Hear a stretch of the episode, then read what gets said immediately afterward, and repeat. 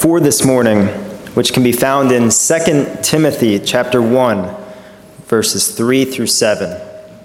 Again, that's 2 Timothy chapter 1, verses 3 through 7. And if you do not have a copy of the scriptures with you, we have some located under the pews, and the page number for that passage is 1267. Again, 2 Timothy chapter 1 verses 3 through 7. And as I read, please pay attention to the words remember and remind. It reads I thank God, whom I serve, as did my ancestors, with a clear conscience, as I remember you constantly in my prayers, night and day. As I remember your tears, I long to see you, that I may be filled up with joy. I am reminded of your sincere faith a faith that dwelt first in your grandmother Lois and your mother Eunice, and now, I am sure, dwells in you as well. For this reason, I remind you to fan into flame the gift of God, which is in you through the laying on of my hands. For God gave us a spirit not of fear, but of power and love and self control.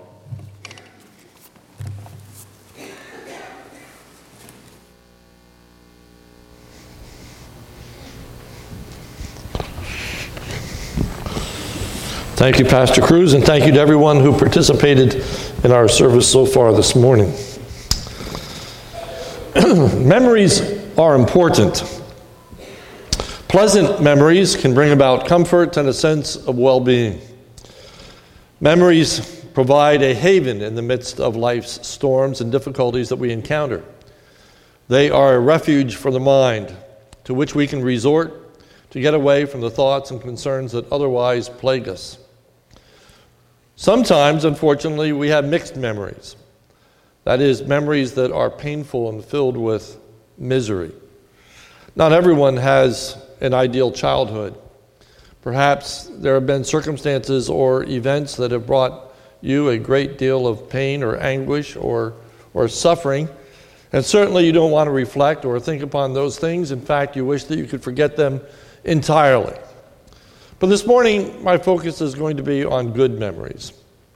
Memories that are pleasant, memories that bring joy and delight, memories for which we give thanks unto God as we reflect upon His goodness and grace in our lives. This morning, we're going to consider the Apostle Paul, who was in very difficult circumstances. He was in prison, he was in chains, he was alone, and he was facing the death penalty. However, one course of escape that Paul had from his sufferings was the memories that he had good memories, memories that centered upon his beloved son in the Lord, uh, Timothy. And so this morning we look at this second chapter, excuse me, this first chapter of Second Timothy, in which Paul shares his memories with Timothy. And as Pastor Cruz pointed out, the operative word for this morning is the word remember or remind. In verse 3, it says, remember, I remember you constantly. Verse 4 is, I remember your tears. Verse 5, I reminded of your sincere faith. And then in verse 6, I remind you to fan into flame the gift of God. So we want to look at these words of remembrance this morning as Paul shares them with Timothy. First, Paul shares with Timothy that Paul has habitually remembers Timothy. Timothy is out of sight, not out of mind. Timothy is not forgotten by any means. It tells us in verse 3 of 2 Timothy 1 I thank God whom I serve, as did my ancestors, with a clear conscience. And then these words, as I remember you constantly. As I remember you constantly. Those whom we love are on our hearts and minds habitually. That's just the way it is. We think about those that we love. And Paul is no exception.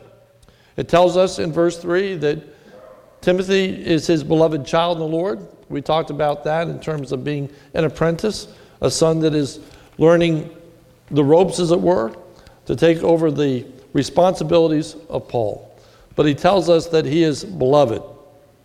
And those constant thoughts that, prayer, that Paul has motivates him and moves him to pray. And so should our thoughts of our loved ones move us and motivate us to pray as well. For it tells us in verse 3 as I remember you constantly in my prayers. As he prays, Paul gives thanks to God for Timothy. 1 3, I thank God whom I serve. And it is only fitting that God be thanked. For God brought Timothy into Paul's life. God had wrought the things in Timothy's life for which Paul is grateful. So Paul offers those prayers all hours of night and day. At the end of verse 3. I pray for you constantly in my I remember you constantly in my prayers night and day. Just as Timothy is in Paul's thoughts night and day, so too Timothy is in Paul's prayers night and day. we can just visualize the apostle Paul in a prison in chains cold, shivering, anticipating death, we can just imagine the restlessness, the sleeplessness, the lying there thinking. And as he thinks, and as his mind races, his mind is taken to Timothy. And as he thinks about Timothy, he gives thanks unto God. What a fine example for us. What do you do at night when you can't sleep? When you're agitated, when you're concerned, when you're worried, when you're anxious, when thoughts are just overwhelming your heart and mind? Well, we ought to follow the Apostle Paul's example and we ought to pray. And we ought to pray and thank God for those people in our lives that are so precious and so meaningful to us and who have been such a help and a source of our well being. Paul shares with Timothy that Paul remembers Timothy's tearful goodbye.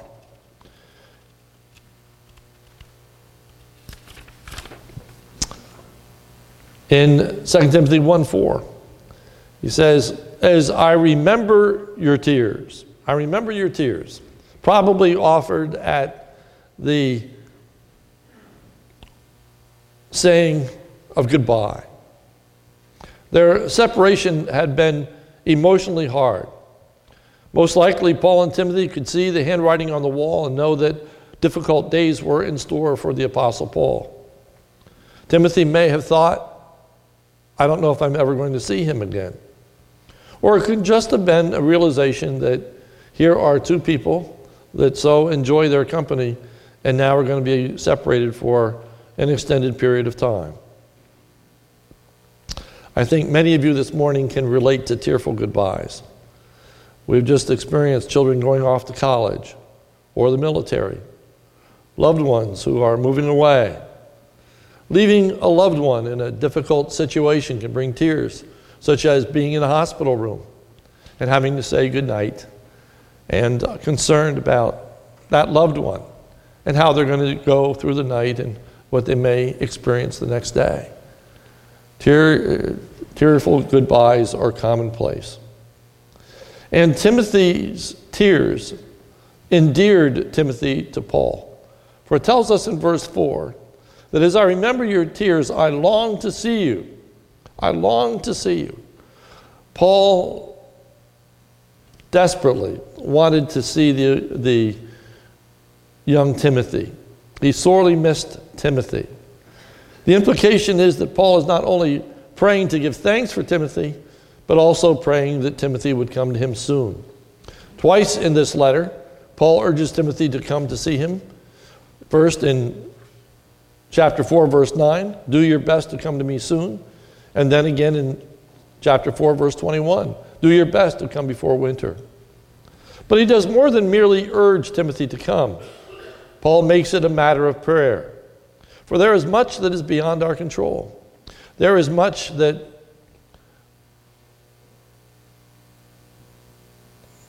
we, we can't have power over. In this instance, Paul's sentencing, sickness, dangers of all kinds, you name it. So, what does Paul do as he anticipates the coming of Timothy? Answer, he prays. He prays. It tells us that Paul would be filled with joy at seeing Timothy at the end of verse 4, that I may be filled with joy. That's why Paul primarily wants to see Timothy. He also wants to instruct him and help him, and, and there are other motivating factors to be sure. Life is complex. But on Paul's heart and mind at this instant is that he longs to see him, that his joy may be full, that his outlook can change. Oftentimes, we comfort ourselves in the midst of our longing for others by reflecting upon when we will see them again. Maybe we've had some tearful goodbyes, as I just said. And in those tearful goodbyes, now maybe you're looking forward to Thanksgiving or Christmas when they are going to return and you're going to be reunited with that precious someone. Maybe you have a loved one that went off to college or the military or the mission field. And so you look forward to the break or the leave or the furlough, that time in which you're going to see them again. We are told in the scriptures that we are even comforted when death separates us from those whom we love, when we think of our being reunited with them again. In 1 Thessalonians chapter 4, it says, Comfort one another with these words. What is that comfort? What are those words? It is that we are going to be together once again with our loved ones. That when the Lord Jesus Christ returns, then we who are alive and remain shall be caught up together with them in the clouds, referring to Jesus and those that bring with him. And so shall we ever be with the Lord. And so we are told that the comfort that we have is we're going to see our loved ones again if they know the Lord Jesus Christ is their Savior. In 1 Thessalonians chapter 2, 19, Paul writes this For what is our hope or joy or crown of boasting before our Lord Jesus at his coming? Is it not you? Is it not you? What is our rejoicing at the Lord's coming? Now, it's not just about our loved ones, it's not just about being reunited with them, but it's an important part. And Paul says that when the Lord Jesus Christ returns, you are our joy. Think about it. If part of heaven's joys is being reunited with our loved ones, how much more on this fallen earth ought it bring joy to our hearts and minds to be reunited with our loved ones? And so it is. And so Paul conveys to Timothy, I long to see you. I long to see you, that my joy may be fulfilled. Paul shares with Timothy that Paul remembers Timothy's genuine faith. Now he begins to tell Timothy what it is that he, eh, why Timothy is so precious to him. And it's because of Timothy's genuine faith. Verse 5 I am reminded of your sincere faith. Sincere faith means without hypocrisy, genuine, not a cheap look-alike or imitation or knockoff, but the real deal. The real deal. Timothy's faith is genuine. And that is what brought such joy and delight to Paul, that Timothy's faith is real. Paul is convinced that Timothy's faith is real, genuine, sincere. Notice at the end of verse 5, at the very end, it says, I am sure dwells in you as well. He's talking about the sincere faith that dwelt first in your grandmother Lois, your mother Eunice, and now I am sure, I'm convinced that that very same faith you possess. That very same faith.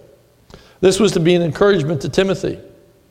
Timothy was to continue in the faith of his mother, grandmother, and the Apostle Paul. If you just look over at 2 Timothy chapter 3, verse 10, It says this You, however, have followed my teaching, my conduct, my aim in life, my faith, my patience, my love, my steadfastness. 2 Timothy 3:11 My persecutions and sufferings that happened to me at Antioch, at Iconium, and at Lystra, which persecutions I endured, yet from them all the Lord rescued me. Indeed, all who desire to live a godly life in Christ Jesus will be persecuted. While evil people and impostors will go on from bad to worse, deceiving, being deceived. But as for you, continue in what you have learned and have firmly believed. Okay? You have learned it, you have firmly believed, knowing from whom you learned it, and how from childhood you have been acquainted with the sacred writings which are able to make you wise for salvation through faith in Christ Jesus. So that from a child he had heard these scriptures. Paul says, Remember who you heard these things from your mother, your grandmother, me. Reflect upon our lives. Realize how we have lived.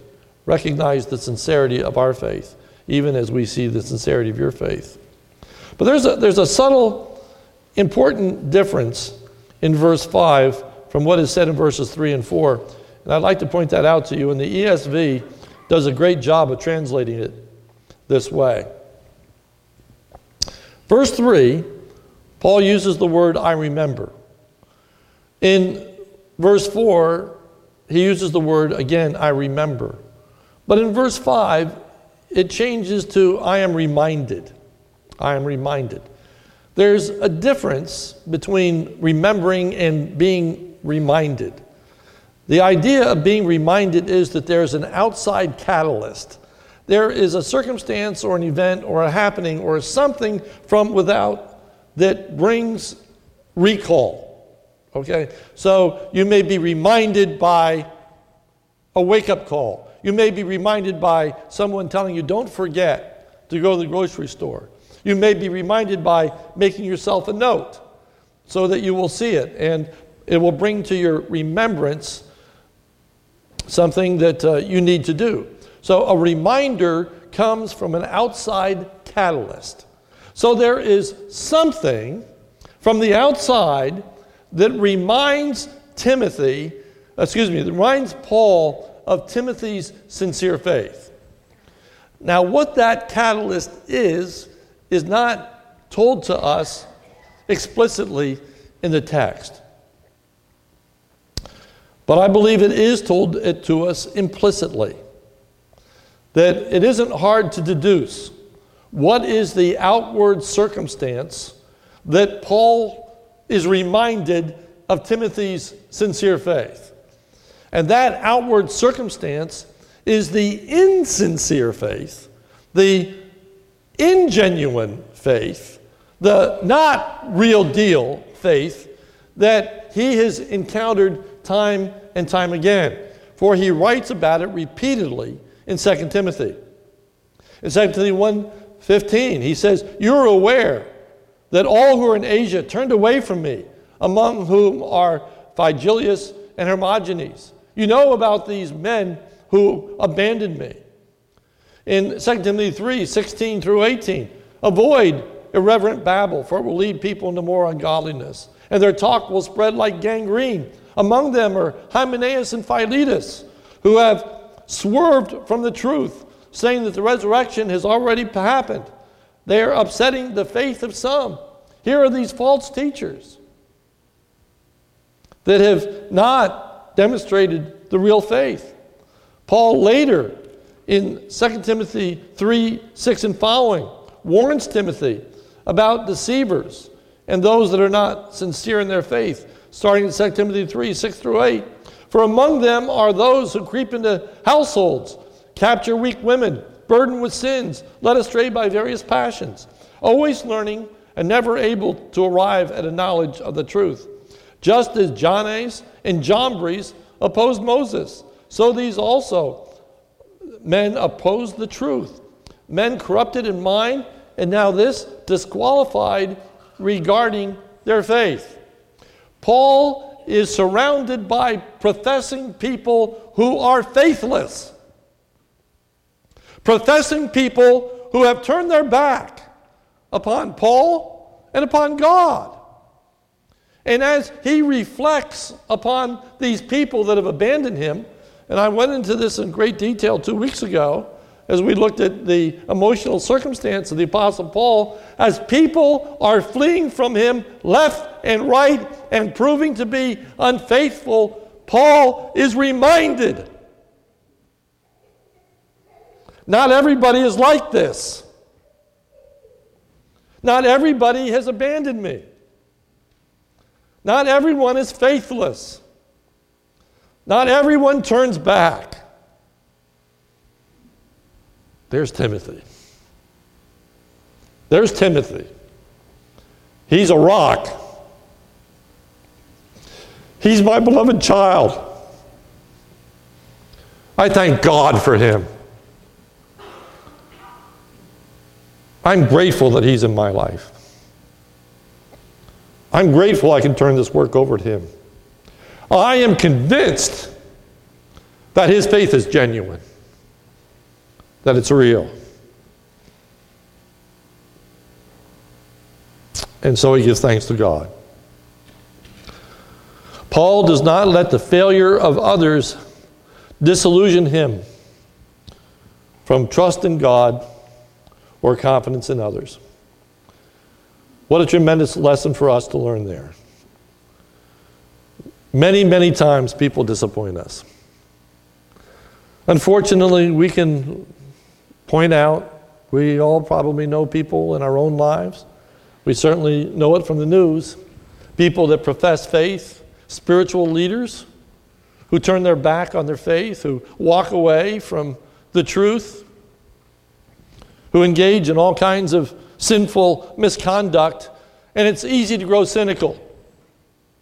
It's easy to get to the place and say, wow, you know, these Christians are nothing but hypocrites. Everywhere you turn, you see people that are unfaithful. It's easy to grow bitter. It's easy to grow angry. It's easy to grow hurt, disillusioned, despondent. Wonder if all that I have worked for matters. Here is, Timothy, here is Paul, who is in prison for sharing the gospel, and everyone has abandoned him. Have I given my life for naught? Then he's reminded. There's Timothy. There's Timothy. It's so important that we keep in mind in all the times of disillusionment and all the times that people fail us, that there are those who don't fail us. There are those Christian leaders who are faithful to the day that they die. There are those individuals whose faith is genuine and is real, who continue to teach the truth and continue to live lives that bring honor and glory to God. What a comfort that is in the midst of our angst and sorrow and misery. Paul then reminds Timothy of something that Timothy needs to keep in mind. Verse 6 For this reason I remind you, because your faith is sincere. Not because he's doubting his faith, but because Paul is convinced of his faith. Paul says, For this reason I remind you to fan into flame the gift of God, which is in you through the laying on of my hands. Paul reminds Timothy of a different time than which they had from the time in which they said goodbye. Paul reminds them of the very first time that Paul entrusted Timothy with the great ministry responsibilities. Notice at the end of verse 6, it says, Which is in you through the laying on of my hands.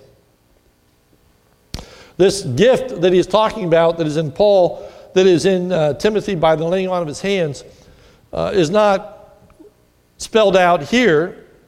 But if you notice in verse 6, it says, I remind you. So he's speaking about something that already occurred. He's speaking about something that's already in the past. He's speaking about something that, that Timothy's already been through. And so we know what that is, for it's revealed to us in 1 Timothy. So if you keep your finger here and turn to 1 Timothy chapter 1,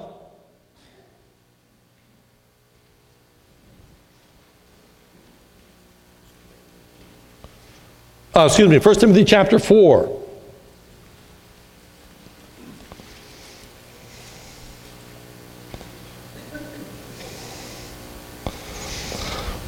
In 1 Timothy chapter 4, verse 14, it says, Do not neglect the gift you have, which was given you by prophecy when the council of elders laid their hands on you.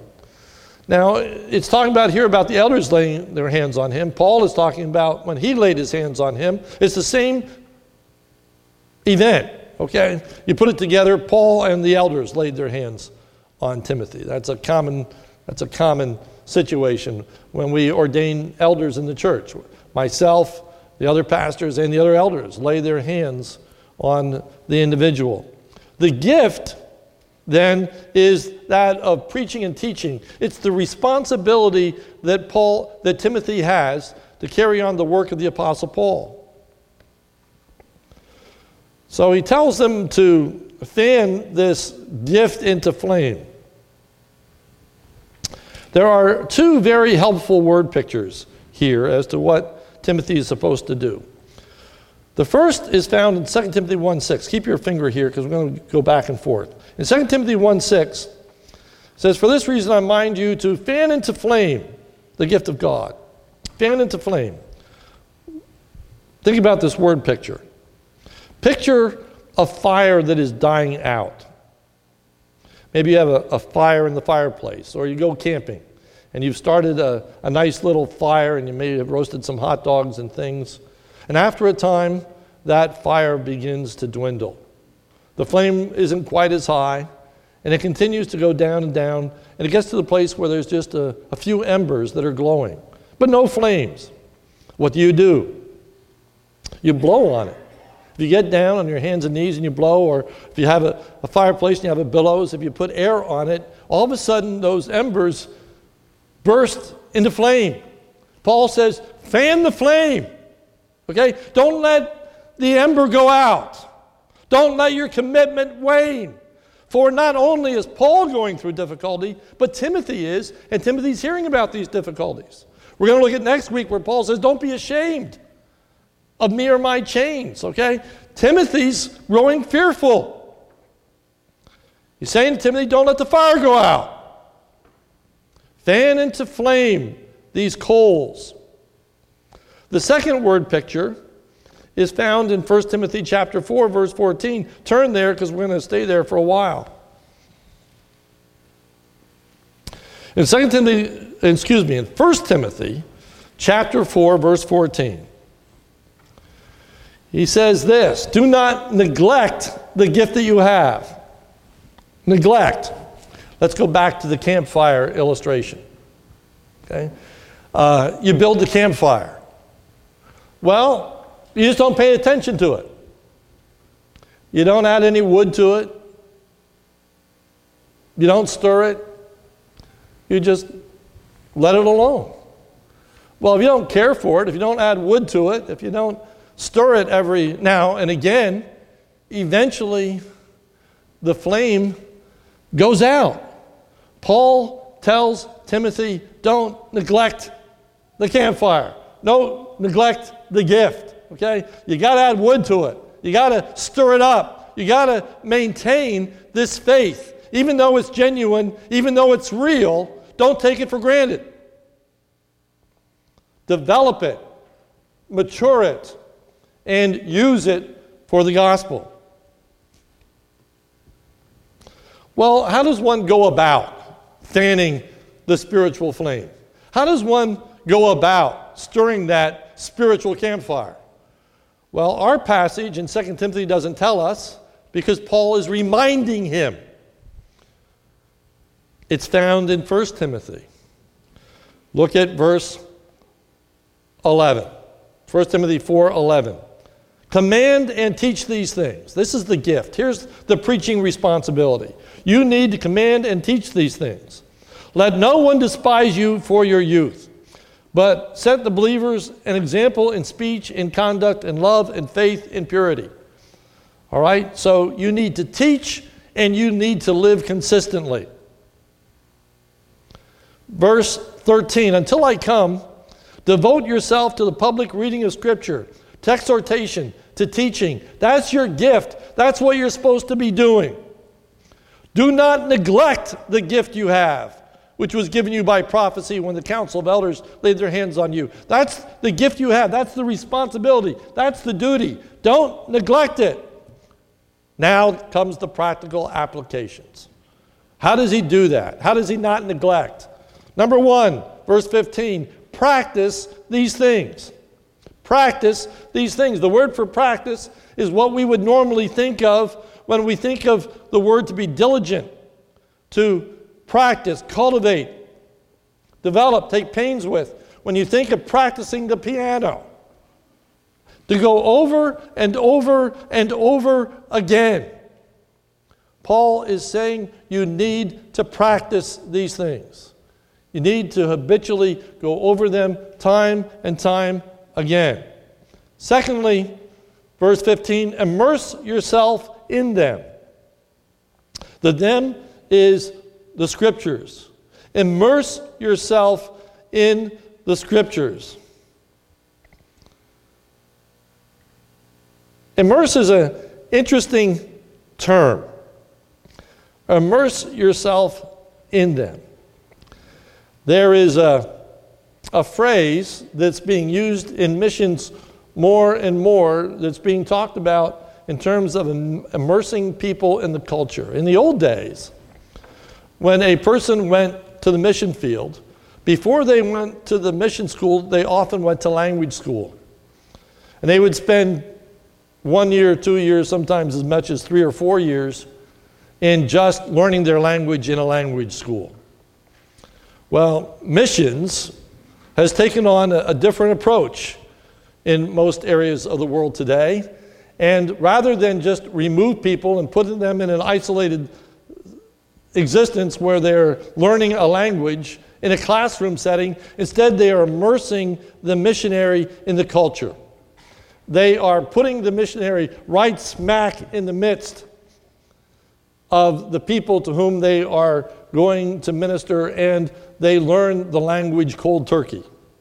They sit there and they begin to try to communicate and they begin to learn the language by being immersed in it, by hearing it all around them, by having to survive by learning this language. That's the picture here. Immerse yourself in the scriptures, live in the scriptures. Give yourself to the Word of God so that you are going to be strengthened.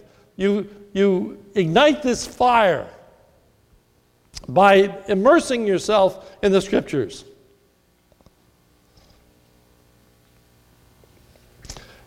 Immerse yourself to the degree that others can see your growth and progress. Notice verse 15, the end.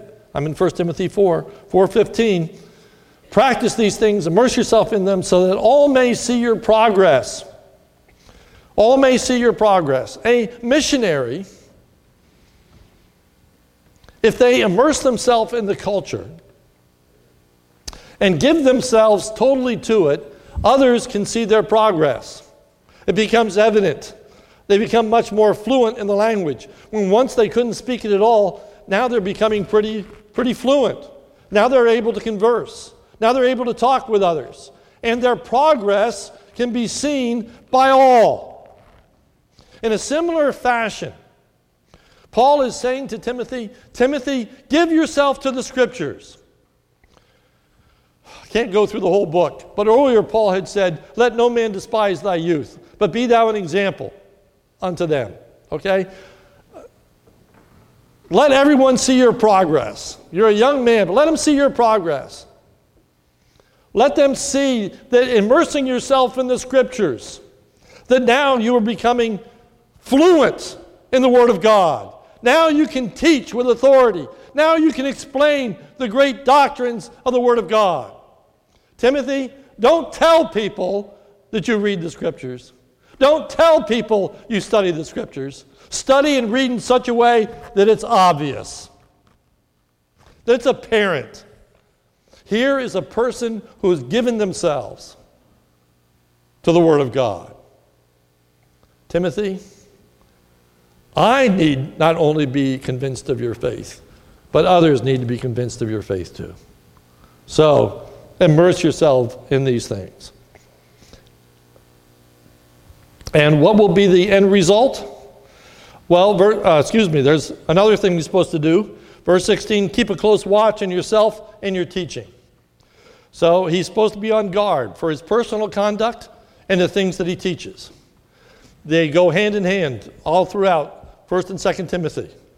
Uh, false teaching leads to corrupt lifestyle. And uh, Paul points that out repeatedly in 2 Timothy about these, these corrupt individuals. They're teaching falsely, they're living lives that reflect that falsehood. Conversely, if you teach the truth and you live the truth, that is genuine faith. Paul says, keep a close watch. Persist in this, verse 16 of 1 Timothy 4:16, and the result will be that you will save both yourself and your hearers. The, the, the saving here is not in the soteriological sense. He's not saying that by this you earn your salvation or you earn the salvation of others. He's saying to Timothy, by this you are preserving your godliness. By this, you are going to be delivered from inconsistency. You're going to be delivered from Demas, who fell in love with the things of this world. Where did Demas go wrong? Where do spiritual leaders go wrong? Why do people fail who profess faith in Christ if their faith is indeed genuine? Answer because they fail to immerse themselves. They fail to watch over their lives. They fail to be on guard.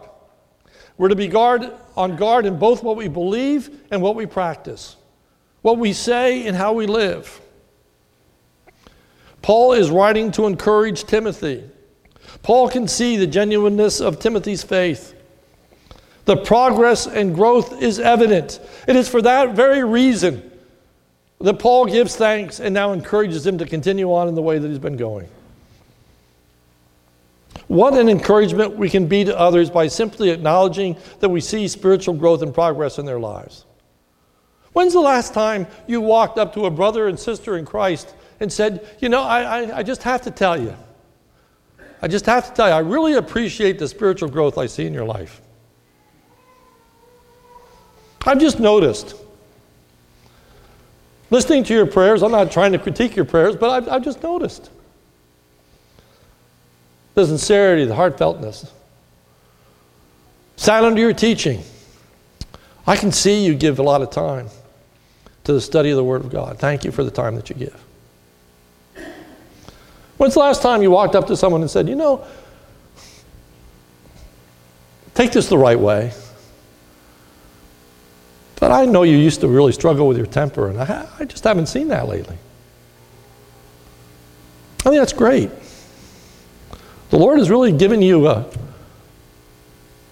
a measure of growth and grace in that area. When's the last time that you just stopped and thank God for the spiritual progress that you see in the lives of others? I'll point out one. Pastor Cruz, stand up.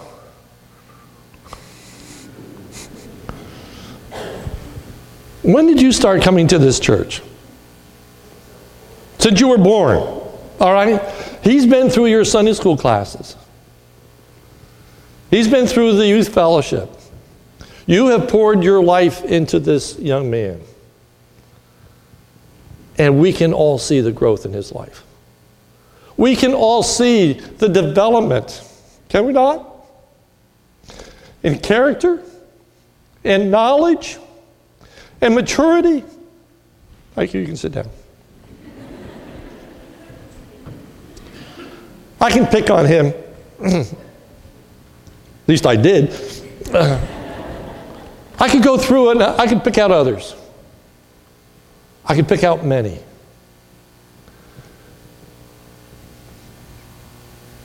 You know, when you start feeling down, you start questioning your faith, you start questioning your commitment, stop and think. about people that God has raised up, people that are growing and developing and maturing. Anytime you think that, is it worthwhile? Stop and reflect. Don't let the negativity overcome the truth and the value of faithful servant to the Lord Jesus Christ. Paul is reminded and he gives thanks. Conclusion quickly. We ought to thank God for those precious memories and those people that are in our lives. We ought to communicate to them how important they are and how we see that spiritual development in their lives. We're to learn from the Apostle Paul practical ways to derive comfort from our God when things are going poorly, when we are finding ourselves in difficult circumstances, maybe even facing death, to remember the blessings, to remember the goodness of God, to be reminded of the things that He has already done. We should not be disillusioned by the faithlessness of others, but rather we should look to the faithfulness of many and realize that while there are people that are insincere, there are people that are very sincere. And the Spirit of God is able to give strength and help. And of course, Timothy, excuse me, Paul is going to be the supreme example. Paul's going to say to Timothy, Look at me. Not in a proud way, but Timothy, as you look around and you see people that aren't being faithful, Timothy, look at me, he says in chapter 3. My persecutions, my sufferings, you are well aware of what I've gone through. But by the grace of God, I'm standing firm. And it's not me, it's the grace of God. Be strengthened by looking at those who are the good example that they set for the rest of us. The admonition is fan the flame. Fan the flame. This morning, if you are walking with the Lord, if you're standing strong, I rejoice with you, but don't take it for granted. Don't think that we can't succumb to temptation. Don't think that we can't get discouraged. Don't think that we can't get to the place where we give up. Don't think that we can neglect our spiritual well being and won't have an effect. Stir the flame. Stir the flame. Fan the flame. Keep the campfire burning by practicing these things, by doing what the Word of God tells us to do, by immersing ourselves in the Scriptures, by taking careful thought about what we believe and what we do. And God will be praised. And our profiting will appear to all. Let's pray. Our Father, we thank you for your word. We thank you for your truth. We thank you for your people. And we thank you, O oh God, while there are many negative examples that we could look to, there are those positive examples of which we can see your spirit at work. We can see how you take lives and you grow and you mature and you develop individuals. We thank you, O Lord, that we see people who stand strong. There are people that have gone through suffering, physical suffering, emotional suffering, spiritual suffering. There are people that have agonized in pain who today are bearing witness to your grace and your goodness in their lives. There are people in this congregation that we can look to and say, yes, we can see the sincerity of their faith. We can see the consistency in their lives. We can see the development of their growth. We have profited from their presence. Oh Lord, thank you for such people. Renew us and refresh us. Give us holy memories. And I pray for those individuals that are not able to be with their loved ones for whatever the reason may be. Oh Lord, may those memories be precious. May they pray for their loved ones. May they look forward to the time in which they are going to see them again. May you allow them to have rest at night and to sleep. May they pray for them. May they bring them before your, your throne, and may they give you thanks for their influence in their lives. And yes, for those that even know the, the separation of death, that they are not going to see them again in this life. Oh Lord, instill with them the hope and the confidence and the comfort that one day they will be with their loved one again in your presence. Oh Lord, may it fill a aching heart with joy. Renew us in our faith, we pray in Jesus' name. Amen.